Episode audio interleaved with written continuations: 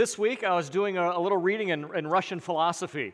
Um, you always got to love when your preacher opens up a sentence with that. I was reading Russian philosophy. So, um, but it was really actually pretty good. Um, and so let me just put you a quote from a book I've been reading called The Confession by a guy named Leo Tolstoy. Uh, it's fascinating what he has to say here. So, about halfway through the book, this is what he says The question, which in my 50th year had brought me to the notion of suicide. Now, just in case many of you don't know who Leo, Tol- uh, Leo Tolstoy is, he, he wrote um, War and Peace, Anna Karenina. He was a literary giant, famous, uh, wealthy, powerful, had women. Well, I mean, I know that picture doesn't look like what I'm describing, but he was, uh, this was Leo Tolstoy, okay? And so for him to say at 50, thinking suicide is a pretty uh, amazing thing. So he says that the notion of suicide at the age of 50 was the simplest of all questions, lying in the soul of every man, from the undeveloped child to the wisest sage. A question without an answer to which one cannot live. What will come of what I am doing now and may do tomorrow? What will come of my whole life? Otherwise expressed, why should I live? Why wish for anything or do anything? Is there any meaning in my life which will not be destroyed by the inevitable death awaiting me? Wow. We'll get back to Leo's quote in a little bit. This morning is our fifth uh, message in our series, One Act of Righteousness, where we're looking at the saving act of Jesus Christ. And this morning, we're focusing in on his resurrection. Now, as, as Adam alluded to, um, in, in churches, when you hear about the resurrection being preached, there's usually two things that are true. And number one, it's Easter Sunday, right? And number two, the sermon runs along the lines of trying to convince you or persuade you that the resurrection is in fact true. Now, this isn't bad. I mean, I, if you've been here for some of our resurrection Sundays, I've done this myself. Uh, pastors do this all the time because we recognize that the whole of the Christian faith, the whole foundation of the Christian faith, stands or falls on the resurrection of Je- Jesus Christ, on the singular fact of him coming back from the grave, or didn't he? Now, this isn't just my opinion. This is what the Bible actually teaches. Read 1 Corinthians chapter 15, verses 14 and 19, and Paul makes that exact case. In fact, if the resurrection of Jesus is true, okay, if the resurrection is true, then no other justification for Christianity is necessary. I mean, if Jesus came back from the grave, we don't need to justify this at all. We're done. On the other hand, if the resurrection is false, then no other justification for Christianity could be sufficient. So it all rises and falls on the question of just, did Jesus come back from the grave? It's not an understatement to say that without Christianity or without the resurrection, you simply do not have Christianity.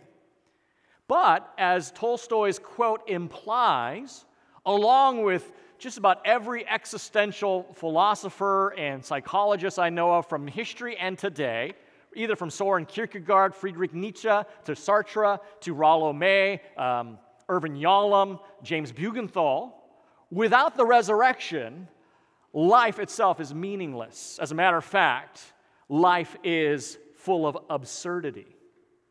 Now, this morning, I'm not going to offer an apologetic or a reason for the resurrection. That's not what I'm going to do. I'm going to discuss the significance of the resurrection. In other words, I'm not going to tell you why it's possible, right? I'm just going to explain what it means for you and I.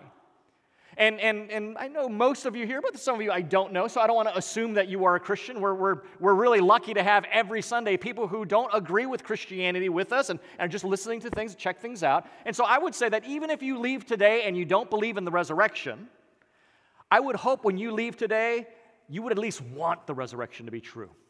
And you would want it to be true for the same reasons I believe it to be true, right? And there are these four reasons. You should want the resurrection to be true because the resurrection provides dignity and beauty to life. The resurrection provides the answer to the most important questions about life and death. And because the resurrection does those two, the resurrection removes the absurdity of life. I'll explain what I mean by that when I get there. And because of that, it removes the fear of death. So, and the answer to these questions are not found in most places we look for our answers. You're not going to get this from Oprah. You're not going to get this from Dr. Phil, right? You're not going to get this from, from Joe Rogan or Joe Biden or Donald Trump. You're not going to get this from the CDC, the BLM, or the GOP. The answer for the most important questions central to our understanding of meaning come from the man at the center of history, and that's Jesus Christ. So, wherever you might be on the, on the cultural divide, whether you're right or left, progressive or conservative, right? we all can agree that we don't have all the answers that we need for society, and that's why we have all the views. But Jesus Christ at the center of society provides those answers. Now, this morning, we're not going to focus on his life because we talked about that two weeks ago in, in his sinless life. We're not going to focus on his death because Jordan discussed that last week. But this morning, we're going to talk about his life after his death, the resurrection. Now, in the time that I have, about 25 minutes, uh, that's not much to unpack each of these issues, which themselves could be an entire series. So, I want to read a passage of scripture that made me start thinking about this last Sunday afternoon that carries a lot of the conceptual weight. But the reason I want to read it, and if you have a Bible, look, go to Luke 24, is that it's, it's one of those phrases I, I often see in the Bible that convinced me that this is real writing here because if you were faking this stuff, you wouldn't include these kinds of uh, mundane details that we often just overlook.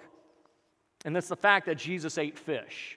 Luke chapter 24, beginning in verse 36. Now, if you, you got, we got some young kids here, kids, I want to help you dial into the sermon today. So I would love for you to draw a picture of Jesus eating fish, right? Jesus eating fish, um, or the broader theme about how Jesus, how the cross, the symbol of Christianity, crushes death. And if neither of those are good, I know moms don't want their kids writing about pictures of something crushing death.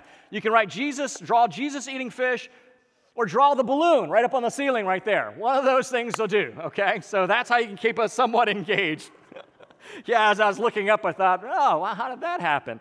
I guess when we designed big vaulted church ceilings, we didn't think about mylar helium balloons, right?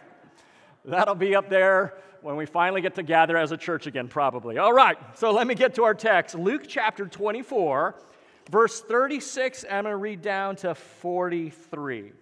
And just to set the context, this is after Jesus was crucified, and the rumor mill is spinning. Jesus is alive. But yet the disciples haven't seen him. And so there's this, there's this rumor going out there that Jesus is alive, but they haven't seen it. As they were talking about these things, Jesus himself stood among them and said to them, Peace to you. But they were startled and frightened and thought they saw a spirit. And Jesus said to them, why are you troubled? Why do doubts arise in your hearts? See my hands and my feet, that it is I myself, because he would have still had the, the, the nail pierced hands and feet, the marks on them. See that as myself. Touch me and see. For a spirit does not have flesh and bones, as you see I have. And while they were still disbelieved for joy and were marveling, he said to them, Have you here anything to eat? And they gave him a piece of broiled fish, and he took it and he ate it before them. And here's one of those details that I know this is authentic because why would someone think to write this? Luke mentions Jesus saying, Hey, why are you afraid? I'm not a spirit, I'm flesh and blood. As a matter of fact, give me some fish. I'd like to eat that. And Jesus eats fish in front of them. My first point is that the resurrection provides dignity and beauty to life. Now, now we know that, the, that Luke would not have written this because at the time then, and I talked about a bit, a bit about this, not this past Easter, but the Easter before that, every view of the life after was not physical. As a matter of fact, the physical life was burdensome, it was hard, it was painful, it was full of suffering. So, the view that once we die and if there's an afterlife, we're set free from the difficulty of the physical body. So there's no way Luke would have made this up that Jesus came back in a physical form because everyone back there thought there's no way the blessed life could be physical because this physical world is full of so much suffering and pain. But yet Luke records that Jesus says, I'm not a spirit, I'm flesh and bones. Implication, like you are. As a matter of fact, give me something to eat. In his incarnation, like his incarnation, in his resurrection, Jesus has a physical body. The resurrection life is a physical life. We are not floating around, some spirits floating on clouds, ambiguous kind of thing. Jesus says, it's flesh, it's bone. Jesus didn't take on our physical form and then got rid of it after the job was done, kind of like we might do when you come home from a, a long day at the office. You want to undo that tie because it's uncomfortable, or kick off your work heels because they don't feel very good, or take off your dirty construction clothes, whatever it might be. Jesus didn't do that after he got the job done. All right, I'm done with this physical frame. Get rid of that, and now I can be back to being my spiritual self. This is so much better. No. In his glorified, resurrected body, it was just like the physical body you and I have right now, just without sin.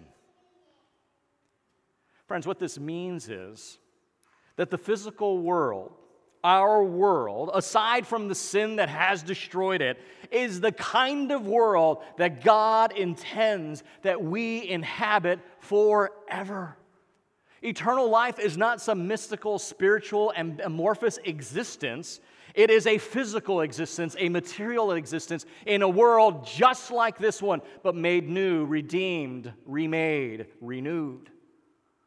And one reason we know that if you're a note taker, write down Genesis chapter 1, verse 31. When God created his physical world, the original design, it was physical, it was material, and he said it was very good. As a matter of fact, both the beginning and end of the Bible reminds us of the physical world that God made was good. In the beginning, the very first Bible verse in the Bible, God created the heavens and the earth. Go all the way to the end of the Bible, and what do we see? Then I saw a new heaven and a new earth. Why? Because the first heaven and the first earth had passed away. So God's intention is a beautiful, physical, material world. Eternity is a physical eternity. Jesus ate fish. He says, I'm not a spirit that doesn't have flesh and bones like this. Friends, what this means is that our stewardship, not just individually, but corporately as a church in this life, of this life, matters. The way we live is an example of what the resurrected life that Christ promises can provide. So, what I do with my life, the way I steward my time, the way we live in community matters because it's an example of what the resurrected life and eternal life is going to look like. In some ways, this is a typical paradox of Christianity. It's totally unlike what we understand, but at the same time, very much like what we understand. And you know, when I talk about these things with people, then the question comes out and say, well, will I, will I be uh, uh, will I be older or will I be younger? Will, will I be beautiful or will I be homely? Will I be tall or short, fat, skinny? I mean, what would I look like? I, I, I don't know. I mean, I, I would think that that would be part of the equation. I don't know the answer to that, but I do know what the Bible says. In that frame, in that state, we will be beautiful. And I don't mean like physically attractive, right? That's not what I mean. I mean the kind of beauty when you see something that's good and right and true you get arrested by the beauty of something like that, that's what I mean by we'll be beautiful. We will be fearless. We will be strong. Right? And we're going to open scripture in a little bit just to show you kind of where we pull this from. We won't know loneliness or worry or fear. We won't know guilt, grief, or regret because all those things have passed. Let me take a look to a couple of passages. We could expand a lot of this, but I just want to show you a little bit of scripture. Philippians chapter 3, verse 21, Paul says, who will, who will speak of Jesus, who will transform our lowly body to be like his glorious body. How's he going to do that? By the power that enables him even to subject all things to himself. Whatever these bodies will be like, we know A, they're going to be glorious because the same power that's able to subject everything in the universe to the lordship of Christ is the same power that transforms our lowly bodies. Look at what Paul writes in 1 Corinthians 15. So it is with the resurrection of the dead. What is sown is perishable, what is raised is imperishable. What is sown in dishonor it is raised in glory. What is sown in weakness, it is raised in power. And then finally, that's one last verse I can take us to this morning. For the trumpet will sound and the dead will be raised. And how will we be? Imperishable. And we, will, we shall be changed. Now, I want you to think what, how's this connected to what I said before? Have you ever seen uh, fruit that has perished? Right? It's ugly, it's squishy, it smells, right? So, in agricultural society, imagine what a per- something perishable would look like. That we're not going to be that way. We'll be a strong, vibrant strength and health. We shall be changed. For this perishable body, perishable body must put on the imperishable, and this mortal body must put on immortality. So the resurrection provides dignity and beauty to life because it's not like when we have that new thing in eternal life, it's completely different. So whatever happens now doesn't matter. No, we actually give living testimony to what resurrected life looks like right now. That's part of the job of the church.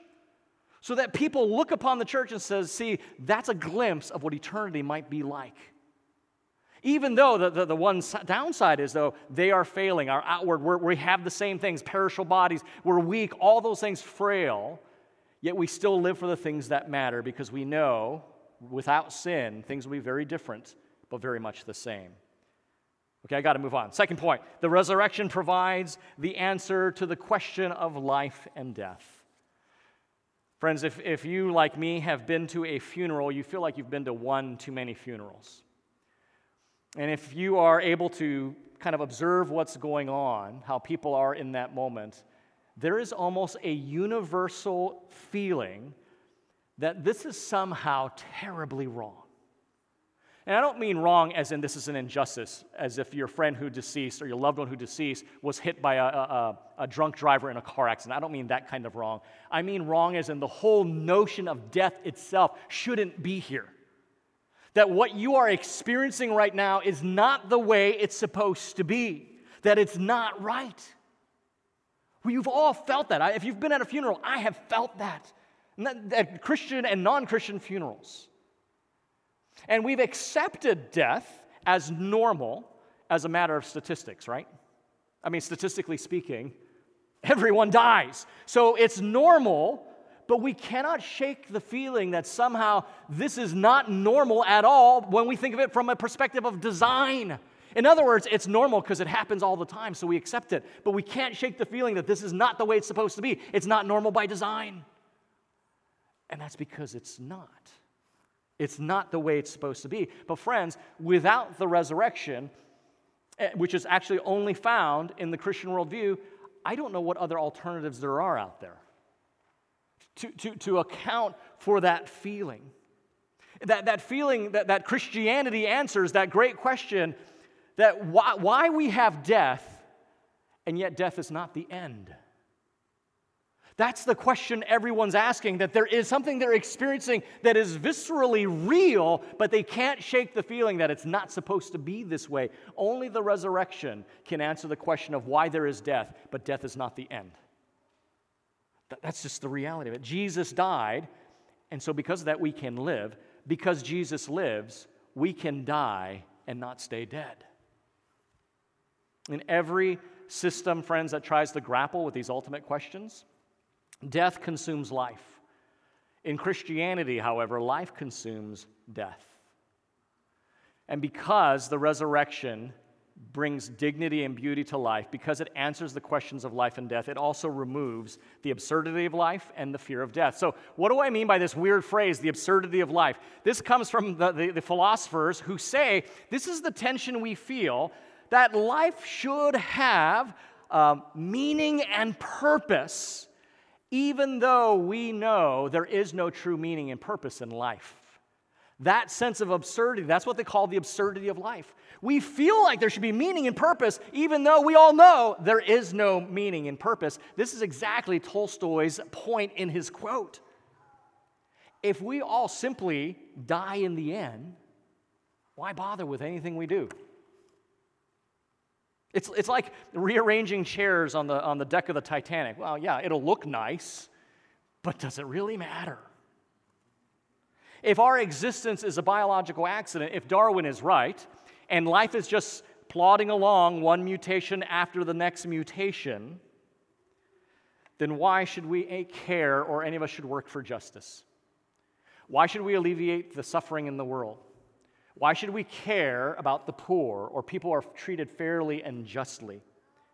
Why should we care about any of these things when at the end no one will be around to remember or care?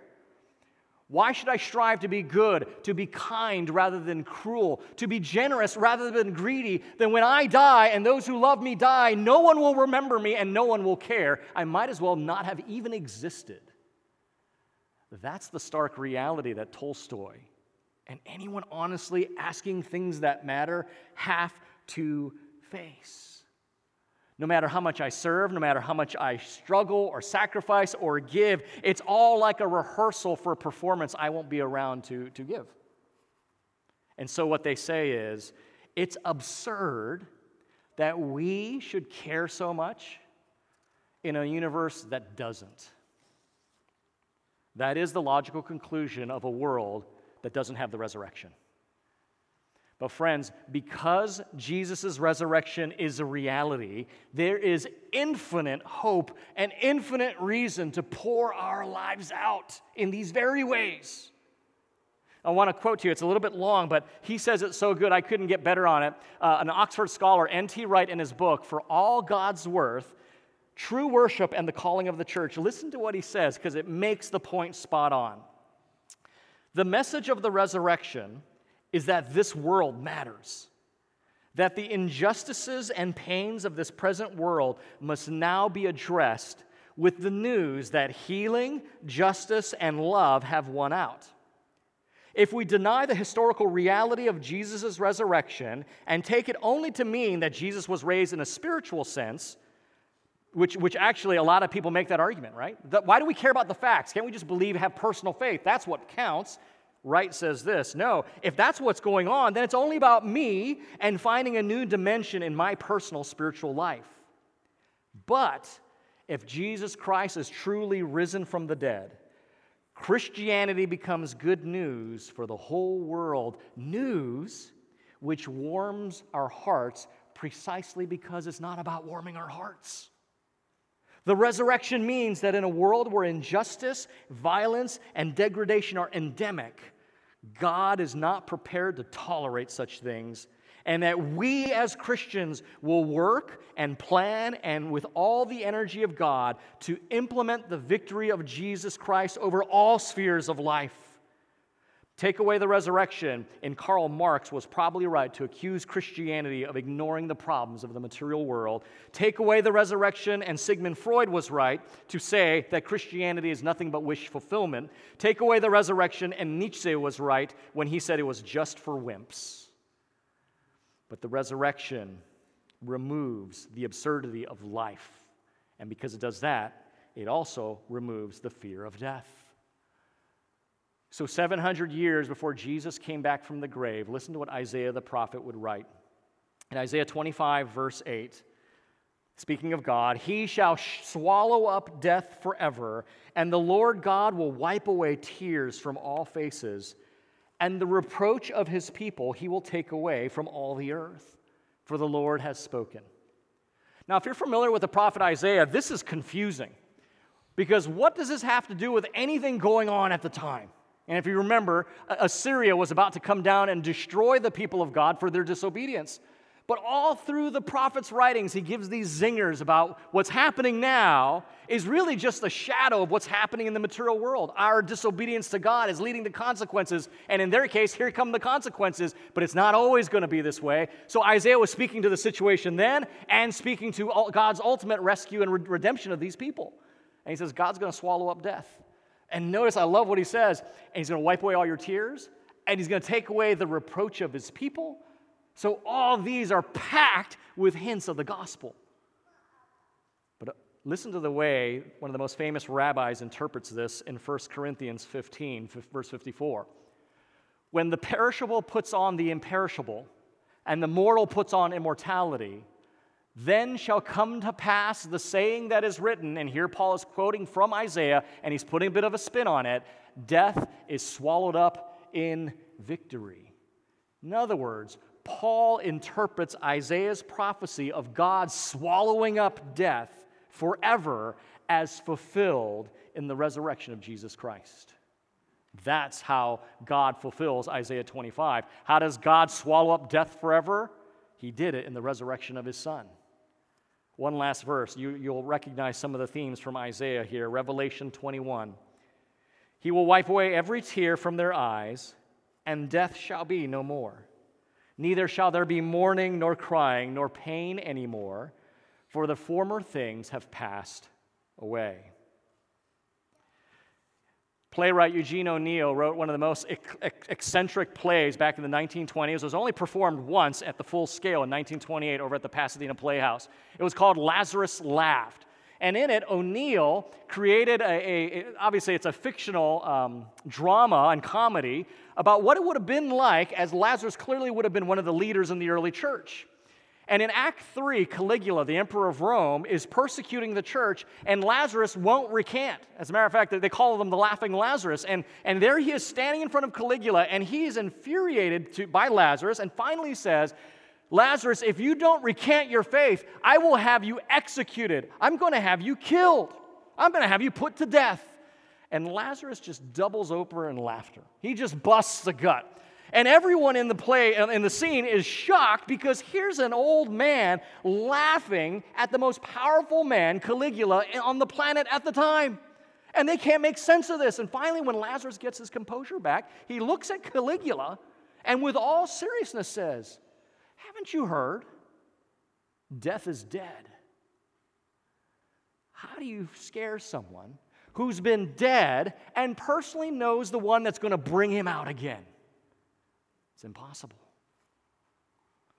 Friends, Jesus' resurrection is the demonstration that there is a power greater in this universe than death itself. And that's the life giving power of God. And that, that's what the resurrection proves. That's why we should want this to be true. If you talk to your friends, you may get stuck on trying to prove it to them why it's true. Maybe you talk to them about why they should want it to be true. Because only the resurrection makes sense of this life. Only the resurrection makes sense of, of why we die, but yet we feel that shouldn't be the end of all things. Only the resurrection can rob you or take away the fear of death and the absurdity of life. And that's what we celebrate every Sunday when we gather. That's what the church does. Let me pray.